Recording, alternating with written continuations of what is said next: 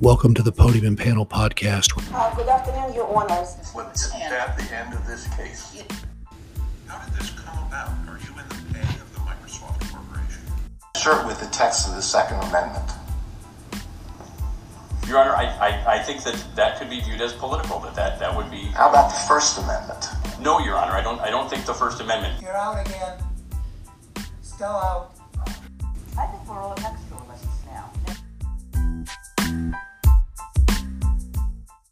Welcome to episode 34 of the Podium and Panel Podcast. Today we're going to discuss two cases that were argued in the Seventh Circuit and one that was recently argued in the Indiana Appellate Court. The first is Boim versus American Muslims for Palatine, a case involving Palestine. Maybe they're for Palestine too. Yeah. But but but I, I'm quite certain they're for Palestine. Yeah, yeah, Palestine. What am I doing here?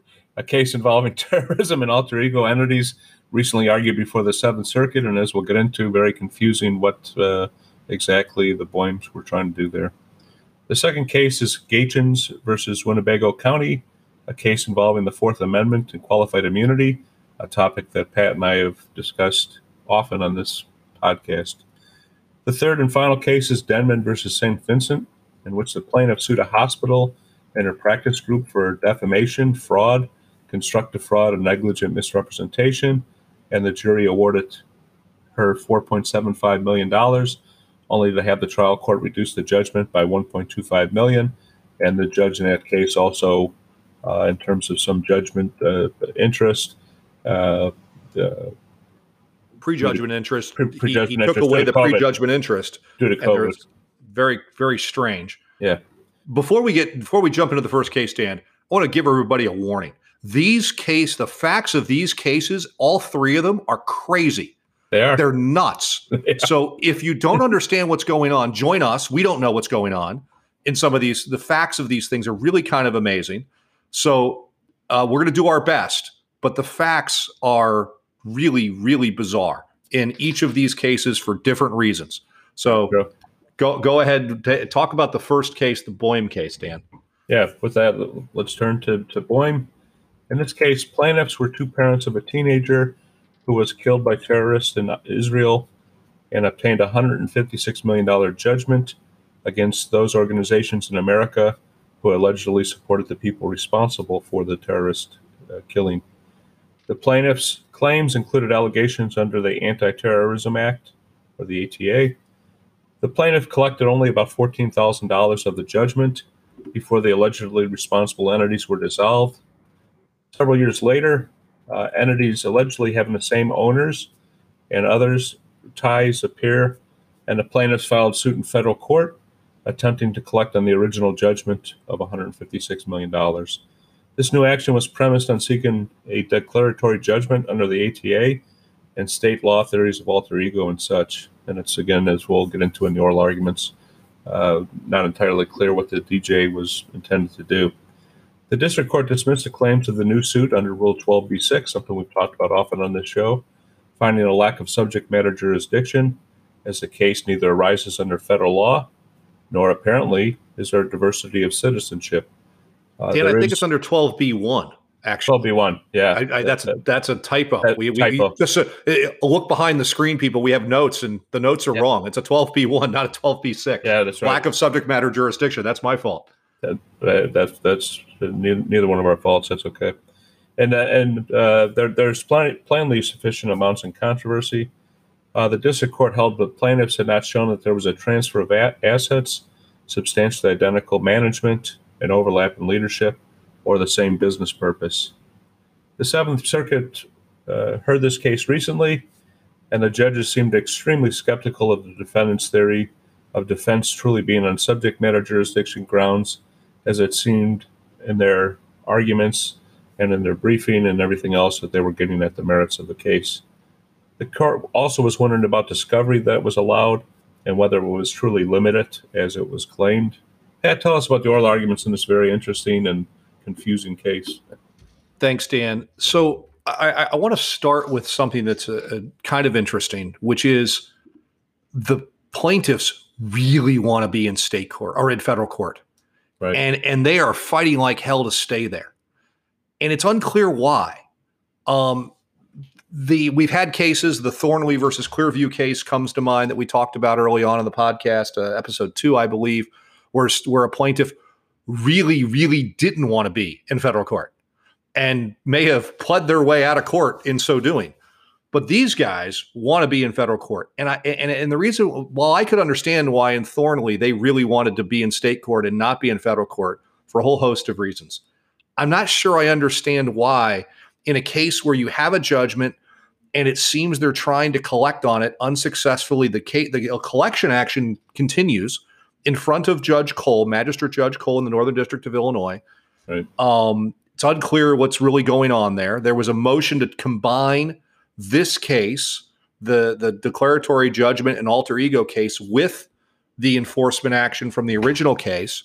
It's also unclear why these actions just weren't brought in the enforcement action. If these these defendants are alleged to have assets that belong to the defendants that the plaintiffs are trying to collect from, why I, I don't know. It, it really doesn't make any sense.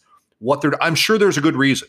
It's just not We- clear from what we have the purpose. We, we might try to uh, get the appellant advocate on uh, sometime. I know him very well from my Lord Bissell days, and just maybe he can give us some additional insights of what's really going on behind the scenes here. th- th- there's got to be a good reason why they're doing what they're trying to do. These are very good lawyers, as is obvious from the from the oral argument. Uh, it, it just isn't clear what's going on.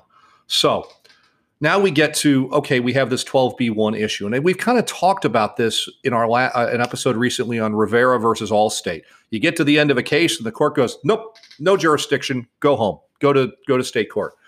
Uh, and this idea that there has to be subject matter jurisdiction in order for the court to exercise to, to hear the case, which is the Bell versus Hood case, which is what we heard you hear a lot of in this argument. The problem is in this case is that there's this mixture of the um, merits issues and the ju- subject matter jurisdictional issues. Is if you're in trying to argue that there's no subject matter jurisdiction, the defendants are really saying we're not alter egos of these entities. Therefore, there's no subject matter jurisdiction. It's like, well, what now? This isn't a 12b1. This is either a, this starts to sound a lot like a Rule 56, a, a, a motion for summary judgment. And there was some discussions in oral argument about that about this could be a Rule 56.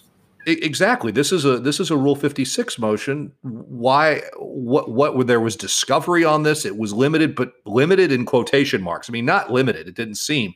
They did like six depositions. They got documents. They they wanted more. Uh, and the refrain throughout was, "This sounds like the merits. It sounds like you're talking about the merits of this dispute. It doesn't sound like you're talking about subject matter jurisdiction." and and the the district court judge is, is judge is Judge Coleman, who's an excellent judge. Um, she was the she was coincidentally the ju- district court judge in the Thornley matter. She was. Um, and and so uh, th- there, it's really hard to understand what why they got so much into the merits in trying to decide this 12b1 issue. Because if you're going to get into merits you've got subject you you you you you've gone beyond the scope of that motion. But the other problem is where's the hook? A declaratory judgment action under the ATA to do what? And then an alter alter ego theory under state law to which the first questions were are we going to apply federal common law of of alter ego or are we going to apply Illinois substantive law to those claims and of course all law, law all lawyers know there is no federal common law except when there is right. because Erie is a mess and no one knows what the he- what's going on there. Uh, so there's not even supposed to be such a thing as federal common law following Erie, but we all know that there is when it's convenient for there to be such a thing. Uh, that's of course a fraud, a farce. There of course is federal common law. There's a ton of it, and Right. the idea that there isn't is is is, is to play ostrich. It's, it's So- similar. It's similar to the argument you often hear that there's no federal insurance law, and then you see the FDIC and ERISA and social, you know, uh, Social Security insurance, and you know, okay, Well, there may not be federal insurance law, but there's the federal version of the state insurance law. Uh, Yeah. they, they do they, they they do their own thing. Uh, the Seventh Circuit, let's just say, is not particularly good with Illinois insurance law. Um, uh, you're oftentimes better off in Illinois state court on insurance law issues because the Illinois appellate court and the Illinois Supreme Court are far better on Illinois insurance law than is the Seventh Circuit. Um, and and many of the district court judges who come from either a federal defender or a uh, uh, assistant U.S. attorney have no experience in insurance whatsoever. Um, not it's not a it's not a criticism, but it's just the truth. Right. Uh, they, they don't have much experience in it. Right. Uh, as we heard on the special podcast last week, Judge Easterbrook say we're generalists. That's true. State court judges are specialists, and we've talked about this before. They generally practiced in the area, and they certainly have practiced in the area once they've been on the ju- uh, been on the bench for a little while in the area that they hear. They hear those cases constantly. At That is least, not the case in federal court. At, the, at least at the at the trial court level and exactly at the trial court level exactly. So we we uh sorry we don't know more but it's a really interesting case because it deals with this giant judgment for which very little has been collected. And this and, and you can see if this case proceeds uh um you know potentially foreign policy implications and uh, which is often one of the issues that comes up in subject matter jurisdiction uh, so a, a ton of things that are very interesting, but really hard to sort through. But be careful; don't mix your merits with your subject matter jurisdiction. Try to keep those things apart. Dan, do we have anything else we need to talk about on this one before we move to the Gaetjens case? I, th- I think the only thing is that at one point, I think it was Judge Scudder asked uh, the appellant, you know, why are we here on a 12B1? Is it as simple as that the defendants pled it? And the response was yes, and the district court granted the 12B1 motion. So I think that, uh, the judges were confused why why this was dismissed on a 12B1. And uh, the appellee got a lot of hypotheticals about, okay, change the fact patterns and, you know, uh, uh, uh, pressed on on various hypos that that seem to really not be germane to the, the exact issues here. They, they weren't only not germane; they they were easily distinguishable, and I thought counsel parried them pretty well. Um, they, they really didn't get at the issue. The, the court was really struggling with this, and at one point, I think it was Judge Scudder that said, "Why didn't you just say 12b1 has nothing to do with this case? Because it doesn't seem like it has anything to do with this case." Right. Um, which is a very strange thing to say that a procedure doesn't have anything to do with the case. I, Right. I, I, I, I think he may be right, but it's just it's just very strange. He also one time said, "Sounds to me like merits," Exactly. which I think is exactly uh, as you noted. It was so blended. It's kind of cart and horse. How can you talk about alter ego without talking about whether the ATA applies? Uh, I mean, it's just it's a convoluted case.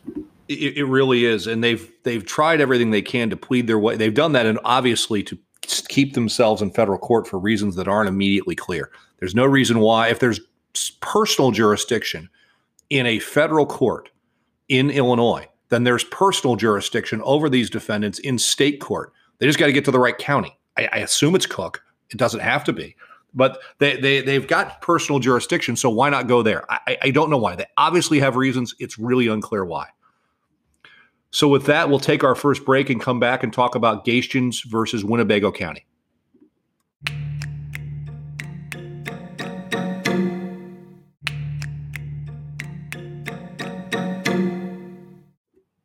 We're back for segment two of episode 34 of the Podium and Panel podcast, and we're going to talk about now Gaetjens versus Winnebago County. And this case deals with something we've talked about repeatedly on the podcast qualified immunity. Only in this case, I think, Dan, this is uh, one where I, I, I think the government officials weren't uh, may have done the right thing. I think so. So in this case, by the way, you don't want a neighbor like this. Uh, Miss Eads, the neighbor of the plaintiff, Miss Gaetjens, believes that Miss Gaetjens is having a medical emergency after she gets a call from the doctor uh, and calls the Loves Park police that sa- and says that she's having a medical emergency. They come to the house. She they get there. She says, "You know what? I actually don't think she's in this house. I think she's in her Rockford house." For those that aren't familiar, Loves Park is a suburb of of Rockford. Um, and notwithstanding that, because they see some mail out on the stoop and they see garbage not having been taken out and they smell a horrible smell coming from the house, the police officers take the decision to go inside the house. And in the house, they find 39 cats, kitty litter boxes, but no litter, no food, no water for the animals. Uh, and the firemen, the smell was so bad that when the firemen went in, they had to wear self-contained appar- uh, breathing apparatus before they uh, went in and dealt with the smell.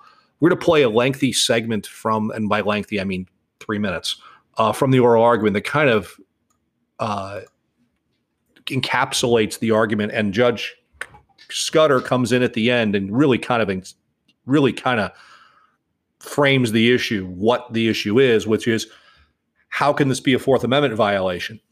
And there's also a question from one of the other judges about, well, what would you have done, counsel for appellant, had you been faced with this circumstance? Um, you know, essentially asking, was the conduct of the police reasonable as a consequence of what happened here? The they they went into her house, so there's this Fourth Amendment claim.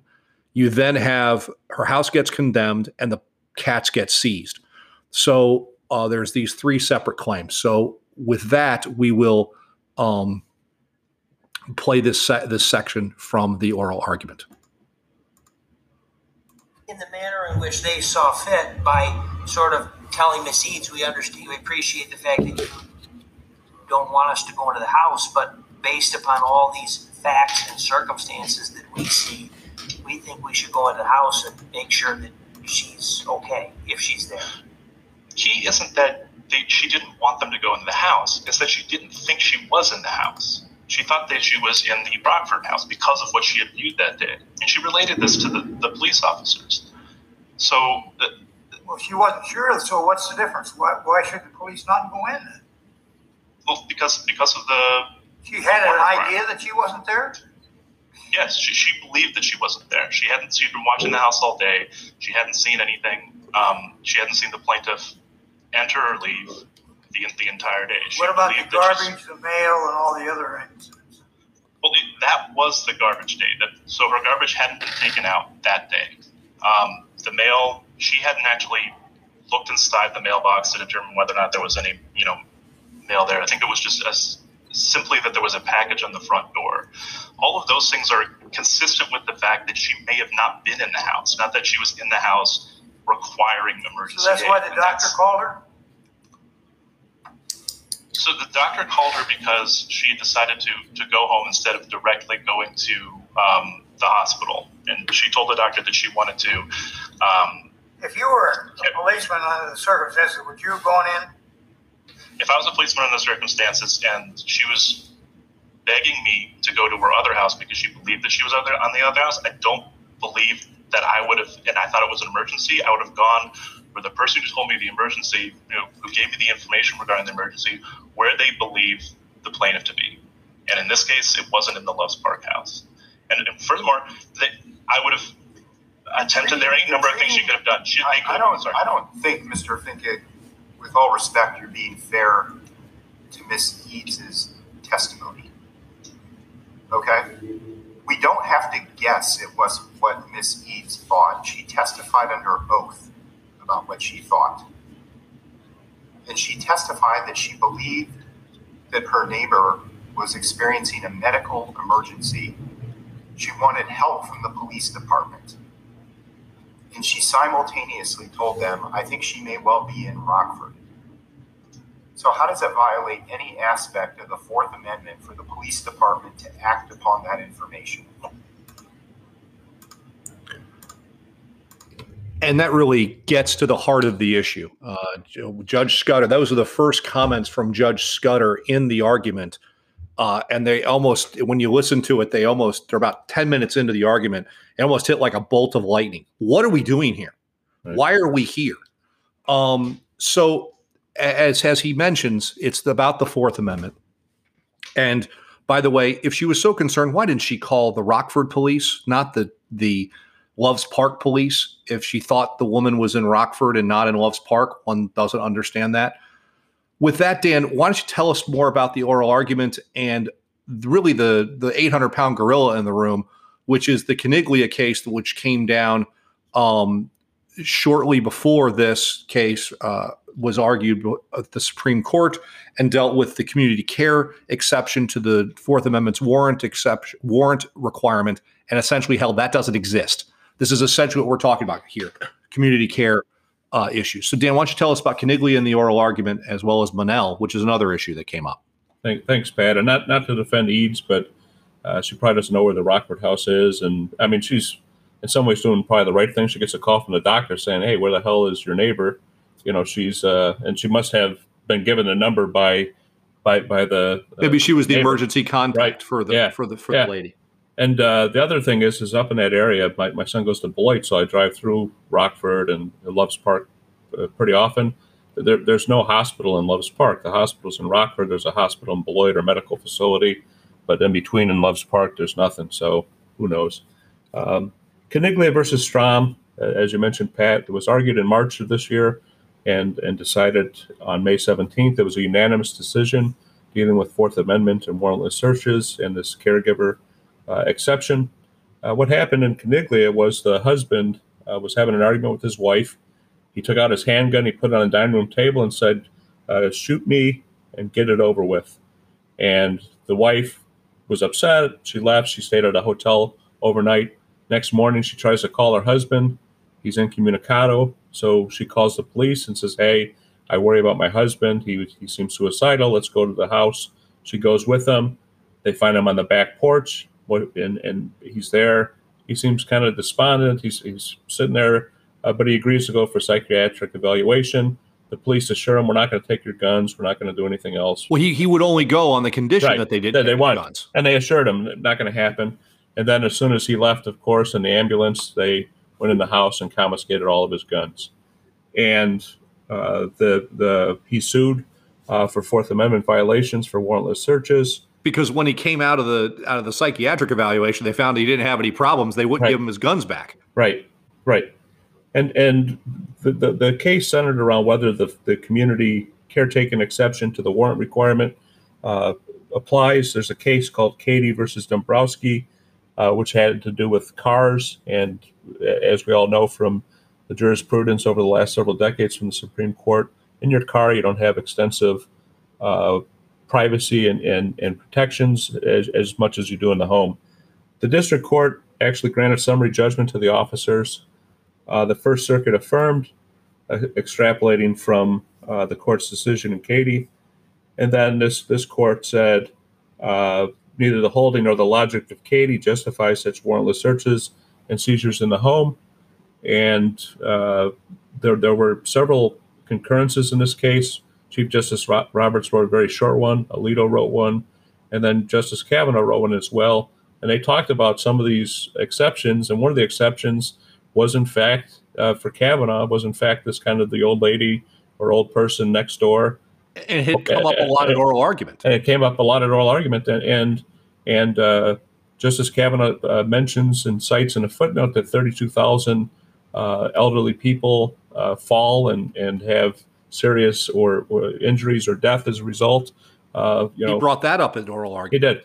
So, so uh, uh, Caligula, uh, Caligula, Caniglia, yeah, diff- different uh, matter. Uh, uh, was big at play at, at here, and like you said, uh, Pat, it was is very much the 800 pound uh, gorilla in oral arguments. Uh, And, and if we could go back real quick to you, you kind of you uh, Justice Alito's concurrence dealt with red flag laws and Yep. guns were involved in this case. So you have so his his concern really was that, but he said there still is an exigency cer- uh, exception Right. to the warrant requirement. So the question really here is. Is there exigent circumstances sufficient to overcome the warrant requirement for them to go in and search this house and see if this woman in- is in fact having a problem? And in this case, uh, the factors you cited to, although there was some dispute, there were uh, veterinarians that uh, a couple and, and uh, the the leading people with cat. I don't know that they were mentioned in oral The animal control, the animal Yeah. control people. they had come recently to the house and said the smell wasn't quite so bad or that it wasn't intolerable. But again, uh, I, I've uh, we- we have two cats. We got them from a cat shelter where they had probably fifty or seventy-five cats in the house. So if you're around that and that's kind of your thing, you might have a different tolerance or a different level of what exactly constitutes, you know, offensive or bad odors, or you just might be used to it, right, from being around cats all the time. As you mentioned, uh, in addition to to the Caniglia case, there was also the Monell doctrine, and under this doctrine, a municipality can be held liable for an officer's actions when the plaintiff establishes the officer violated their constitutional rights, and that violation resulted from an official municipal policy, an unofficial custom, or because the municipality was deliberately indifferent in a failure to train or supervise the officer. Uh, however, this narrow interpretation may not benefit all plaintiffs, and here it probably doesn't because, again, it's it's unclear what exactly policy would be uh, that would would uh, suggest that they were just uh, disregarding uh, the community's Well, the rights. Monell claim, I think, dealt with the uh, con- condemnation of the house by the fire Yeah. chief and whether he had the authority to. And he, the argument was he isn't the chief law enforcement officer of Winnebago County. Neither are the animal control people. Only the state's attorney is. And Yep. because that person wasn't involved, you can't have a Monell claim in these circumstances. right. Maybe that's right. Maybe it's not. I think we'll find out in the, argu- or And the think- opinion. And I think the animal control people also were under the Monell Doctrine as well. Right. Right. So we- we've talked extensively, as Pat said, about qualified immunity, and you know we're not fans of it uh, and the two prongs. And there's a lot of discussion and oral argument about these two prongs. First is clearly established prong, uh, whether there's a clearly established. Uh, Well, that's the second prong. The first prong is, is Yeah. did you violate their rights in the first instance? And the problem is they skip the first prong and go to the second prong so that you you don't get a development of the law. And so the first prong is was this a violation of the Fourth Amendment in the first instance, which is why you have Judge Scudder asking that question. How is this a violation of the Fourth Amendment? But but you know, uh, as we've talked about though, uh, what I meant to say is that the clearly established is often the first one that's actually addressed, as we Right. talked about in many of these clearly esta- you know uh, uh, uh, qualified immunity cases. Um, and why courts do that, who knows? But they're allowed to do that, and they do it repeatedly, and it does create issues on appeal and and uh, sorting those things out. Um, as as the tape Pat played mentioned, uh, Judge Scudder was very skeptical, and and he said it wasn't even close to accurate what was said by uh, by the witness Eads uh, no, no, by by counsel. counsel. Yeah, Uh, Yeah. his description of what Eads had said. yeah, that's right. Yeah, yeah. Um, but and one of- one of the things that was also argued is is that uh, as we talked about in an earlier episode with the cops that did not go to the house after a 911 call, uh, Scudder seemed to suggest that we would have had a reverse situation here. If, if the cops had said, okay, we're going to go to Rockford or call the Rockford police, we're going to go to lunch, and then came back, and it turns out that the uh, uh, person in the house is actually collapsed, dead, or, or, or very injured, then they would have filed a, a, a suit right against the police officers and everybody else for failing to respond to a 911 call. Uh, we know there's no duty to do that, but in, in any event, we would have been on the flip side of it. And so, a very, very uh, interesting uh, case. So, um, and, and as Pat said, I think those three minutes that he played, uh, very representative of the arguments and, and, and the oral argument. It, it, it went like that repeatedly because, again, uh, it- it's, you know, the, the, and that clip that you played as well, Pat, uh, the the advocate said that uh, she begged them not to go in that house. She didn't beg them. She just said, "Hey, I don't think she's in that house. I've been watching it all day," which reminds me of my old neighborhoods when I when I was growing up. Right, all the families watch each other all the time and would call each other and say, "Hey, you know, somebody was in front of your house. You know, they stopped. You know, smoking a cigarette in front of whatever." Right? There's just this kind of neighborhood watch group, and uh, uh, so she she must every day look out at at the neighbor's house to see if there's any activity. Uh, who knows? But uh, I I, th- I I think that three minute clip was very representative of, of the skepticism of the of the panel in terms of this situation here. we try to select well. So, with that, we'll take our next break and come back for segment three and discuss Denman versus St. Vincent Carmel Hospital.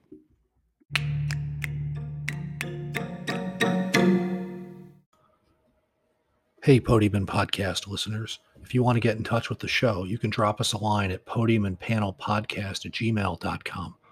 Please let us know about cases you're interested in or guests you'd like us to interview. You can also follow Dan and I on LinkedIn, as well as the Podium and Panel Podcast page on LinkedIn. We look forward to hearing from you.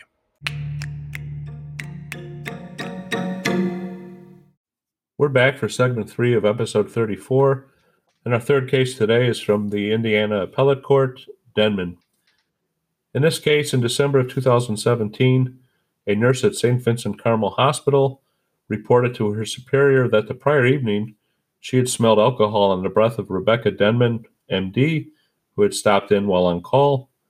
Ten days later, the chief medical officer of Dr. Denman's employer, St. Vincent Medical Group, directed her to submit to an Indiana State Medical Association assessment, following which Miss, uh, Dr. Denman was put on leave.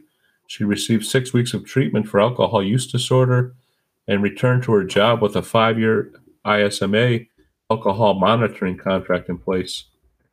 Believing that the hospital and the, and the uh, employer group failed to follow written policy uh, requiring immediate reporting and testing of a physician suspected of alcohol use at work, and that they misled her about whether a peer review process had occurred, the doctor sued, among others, the hospital and the uh, St. Vincent's Medical Group.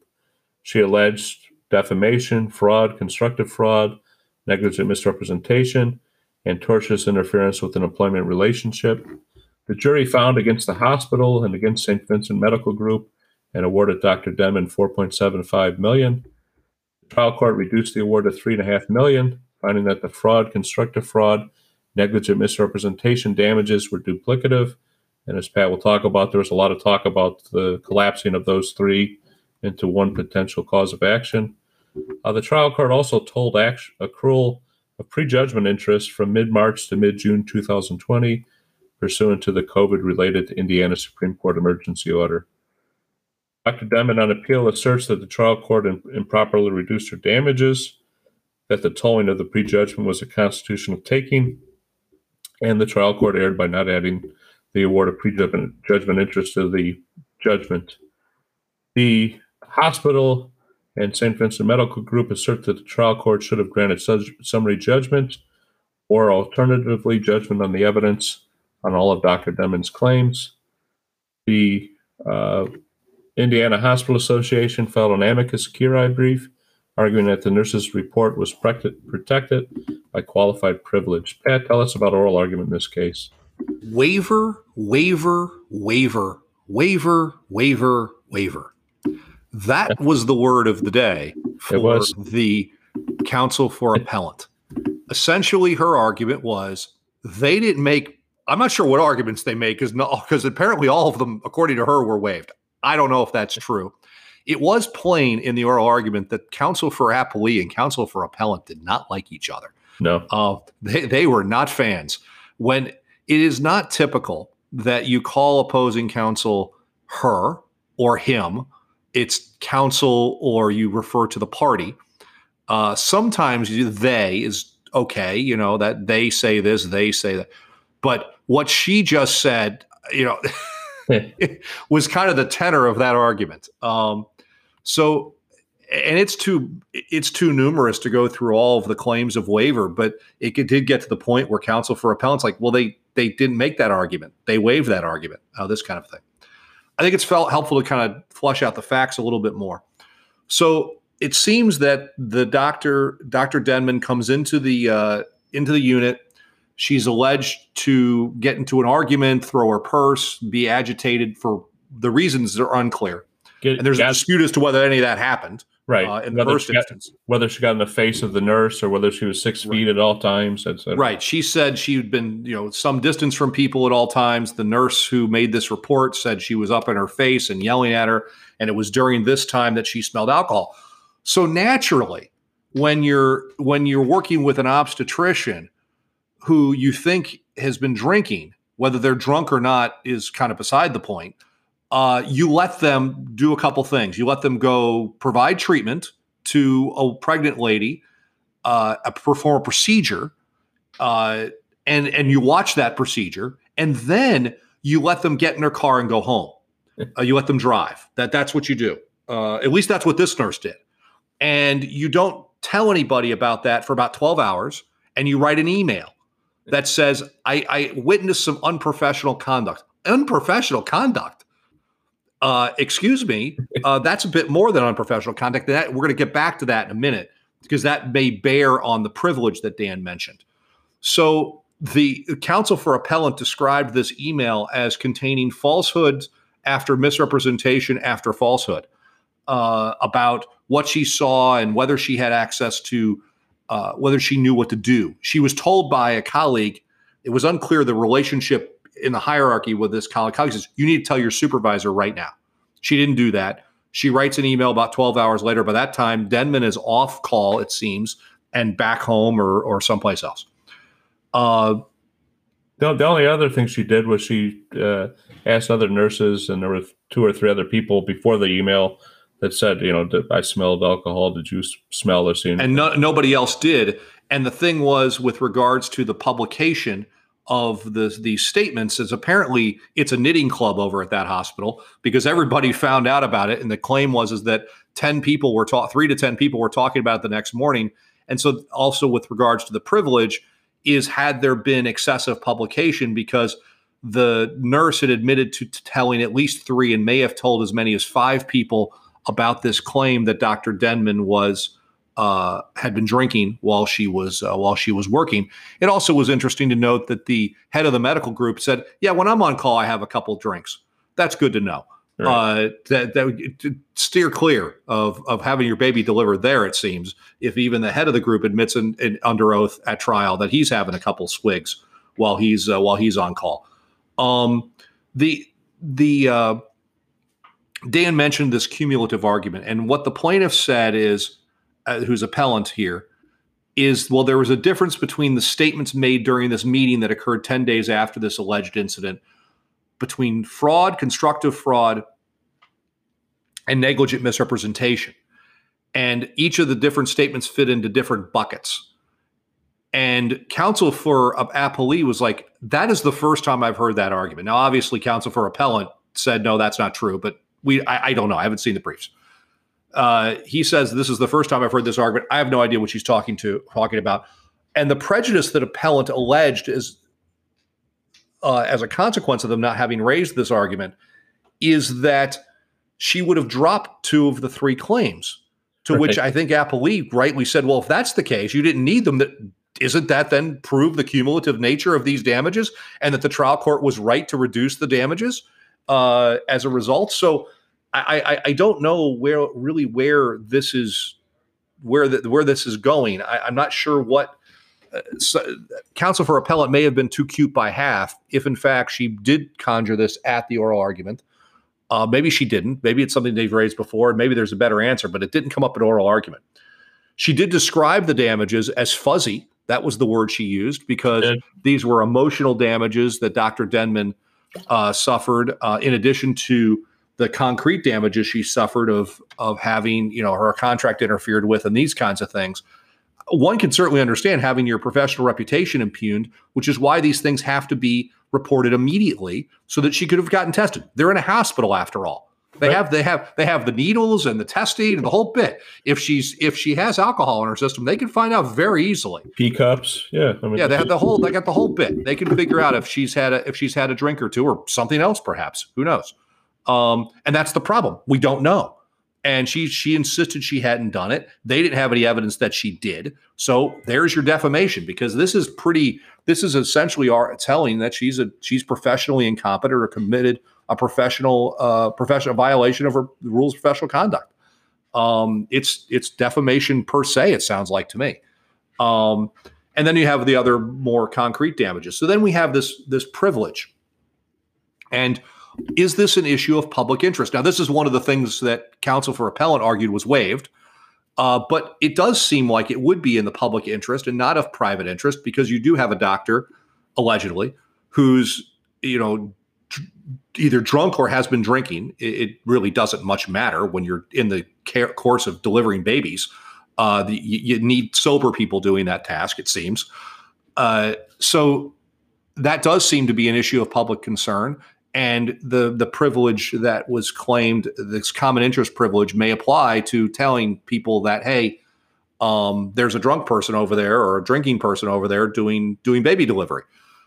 Um, but then there's the question of is there ill will or is there malice or is there there's a number of different ways to get around the privilege. As and that's why that email is so important because well hold it if you actually believe that you would have acted promptly if you actually believed that you you know, you would have had her tested you wouldn't have let her drive home you wouldn't have let her stay on call you would have you would have done things to prevent you wouldn't have let her do a procedure on a pregnant lady Uh, these are all the things that you wouldn't have allowed to have occurred. Um, so I, I, I think that they, they've got a problem asserting the privilege given these given these particular circumstances. It's a really complex case. They didn't get into the takings issue uh, on the on the prejudgment interest, so we won't get into it too much here. But it, that is a, a subsidiary issue that is of some interest uh, as to whether that's a taking. Um, I think she may have something there, and it was funny that there's well, that's only seventy three thousand dollars. Let's talk about the real money. Um, and so it must be nice to have a judgment of four, uh, uh, four, uh, four point seven five million dollars, and not have to really worry about the seventy two thousand dollars in interest that didn't run for three months. I mean, that, that's a good spot to be in. It is. But uh, and then there was a question about whether it was interest on top of interest, and it wasn't. It needed to be included in, and then it needed to compound on post judgment interest, which is calculated different than prejudgment interest. Uh, prejudgment interest in Indiana is done uh, is discretionary with the court, both on the amount of the interest that can run, as well as when it runs, uh, as when it begins to run, and it's dealt it's dealt with by what's called a qualified settlement offer. If the plaintiff does a certain amount better than their last offer, then they get to claim prejudgment interest. Likewise, the defendant can get costs, certain categories of costs. If they make a qualified settlement offer and they beat that offer, they can get some costs. Not it's not very balanced, but at least it's better than a stick in the eye. So, um, with that, Dan, uh, do you have anything else to add on the Denman case? I, I don't, and uh, it'll be interesting to see what happens. And I, I, guess with that, we can turn to predictions sure to go wrong. And none went right or wrong this week. No, we're still at 26, 3 and 3, which is our, our record. Uh, hard to believe, but you know we're going to start seeing some decisions. We may see the few Supreme Court cases we covered maybe this week. Who knows? Uh, the Supreme Court of the United States has Monday and Thursday as opinion dates this week, and so we'll see what uh, what nuggets of. We're in June. So we, we may start getting non-unanimous, controversial opinions finally being issued. Uh, everyone's been kind of unhappy with them so far. With they've been issuing these procedural decisions, and they've all been unanimous or narrow and and not particularly interesting to people. Yeah, and the, in the one last week on Thursday, the six three by Amy Coney Barrett, it kind of uh, shut down the five straight unanimous. But yeah, we'll start to see probably the more contested cases. Right. So let, us uh, turn to the three cases today, Pat and Boim, what do you think? Uh, I, I, think I think reversed. I, I, I think that they're going to say that there's jurisdiction here, and what that means, I'm not sure, but I think they're going to say reversed. I do too. Just just from the nature of the questioning and the, uh, you know, talking about the merits. So I, th- I, I think you're right on that as well. And then on Gaetjens, I think we I think affirmed. I did too. I don't I don't think that uh, this is not a good case to try to figure out, you know, try to attack the police officers for doing what in this case seems to be the right answer, right? And they had to check. I mean, maybe right. she wasn't in the Loves Park house, but they didn't know that she might be. You know, right. they, they needed to find out where she was. Right. Um, I, I don't. I think this is the exigency exception. I think this is an appropriate application of the exigency exception to the Fourth Amendment warrant requirement. It, it seems like the classic example. You need to find out where she's at. Yep. And then we come to Denman. I don't know what the hell. I don't know how to make heads or tails out of this with all these waiver claims. The the, the appellant's principal argument is waiver. It's hard to judge that at all, you know, from an oral argument because um, the judges aren't very are the judges aren't very interested in that. No. Um, but I think if she's right, I, th- I, think she gets a reversal if there was all these waivers. Uh, but I'm not I'm not sure who's going to get the waiver or, or, get a reversal just based on the questioning and and uh, yeah, hard hard case to figure I, out. I, I I say we're punting. Yeah. I, we're punting on this one. We're we're yeah. we're, we're, we're going to play. You know, we the, Kenny Rogers has to get a no no one to hold them and no one to fold them. We're full. We're we're folding them. We're we're not doing this one. And that's that's right. So we're not. That brings us to the rule of the week. that brings us to the rule of the week, Dan. Yeah, and Pat, you, you've written and we've discussed courts getting back to normal and uh, jury trials in person and, and other arguments. Uh, well, late last week, we learned that the Seventh Circuit, uh, via its order, has extended uh, the COVID related virtual argument setting and format now through August 31st, 2021. What thoughts do you have on that, Pat? I think Judge Rovner likes being wherever she's at and doesn't want to have to come back to Chicago during the winter or during the summer for that matter.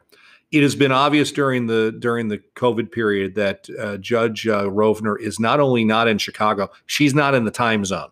Right. Uh, she may not even be in the hemisphere because she has said it's morning there. Well, it may be morning there, but it's dark here, uh, Right. and it's unclear where she's at. Uh, I, I, I, I joke. Uh, Right. I think they found that they can do a good job with the system and that they don't need people to come into the court.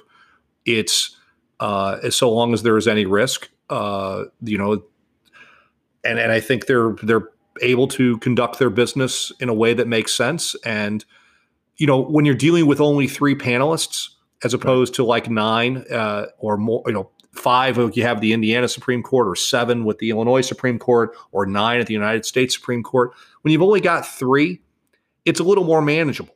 And in, terms, you don't even need necessarily an organization like they do with the Second District Illinois Appellate Court, where they they go in order um, the the of the justices as they ask questions.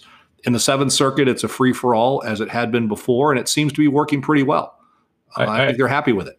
I agree. And, you know, one of the interesting things you mentioned in the Supreme Court, we still don't have any guidance on what's going to happen come October of this year, whether they're fully in person, what, you know, if live streaming will take effect.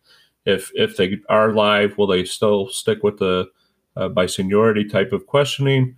So a lot of questions, and I'm sure in a future episode when we get some guidance from the Supreme Court, maybe at the end of this term when, when the final decisions come out, maybe uh, Chief Justice Roberts will issue that guidance. Uh, we'll I don't know if it'll come that that well. soon. I think it'll probably wait till the fall. Um, It, it know, may. Uh, he may need to give you know maybe a month or so ahead of time so he gives the advocates a heads up as to what the procedure is going to be so they can prepare he'll need to he'll need to let them know but i, I they may not know the circumstances until you know until september uh, Yeah. what they're going to be dealing with in october um so it, but yeah I, I will get some guidance from them because i think there's also uh, I think they're pretty happy with how this is. I would think they are. It's gone very well. The way this arguments, the arguments have been built. Uh, they've been slightly longer, and they've been much different because you've heard from everybody. I, I think it's worked well. Agree. So with that, uh, we'll um, that's our episode for this week. We'll have an episode next week. There are three arguments in the Indiana Supreme Court uh, that were heard this week that we're going to talk about next week, and then uh, we'll, there may be some other arguments. We'll see uh, how uh, we may have two episodes next week. We'll see uh, if the schedule allows, but uh, it, it, that's what it's looking like for next week. Uh, for Dan, this is Pat. Uh, thank you for joining another episode of the Podium and Panel Podcast.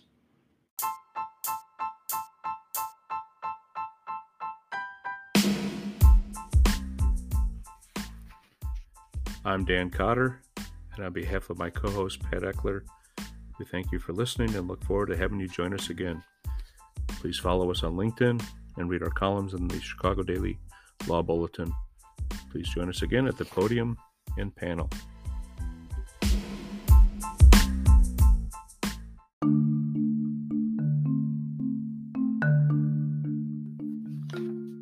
Each episode on the Podium and Panel podcast, we will cover several oral arguments and decisions in civil matters at the Illinois Appellate Court and Illinois Supreme Court, with the occasional coverage of SCOTUS and other appellate courts.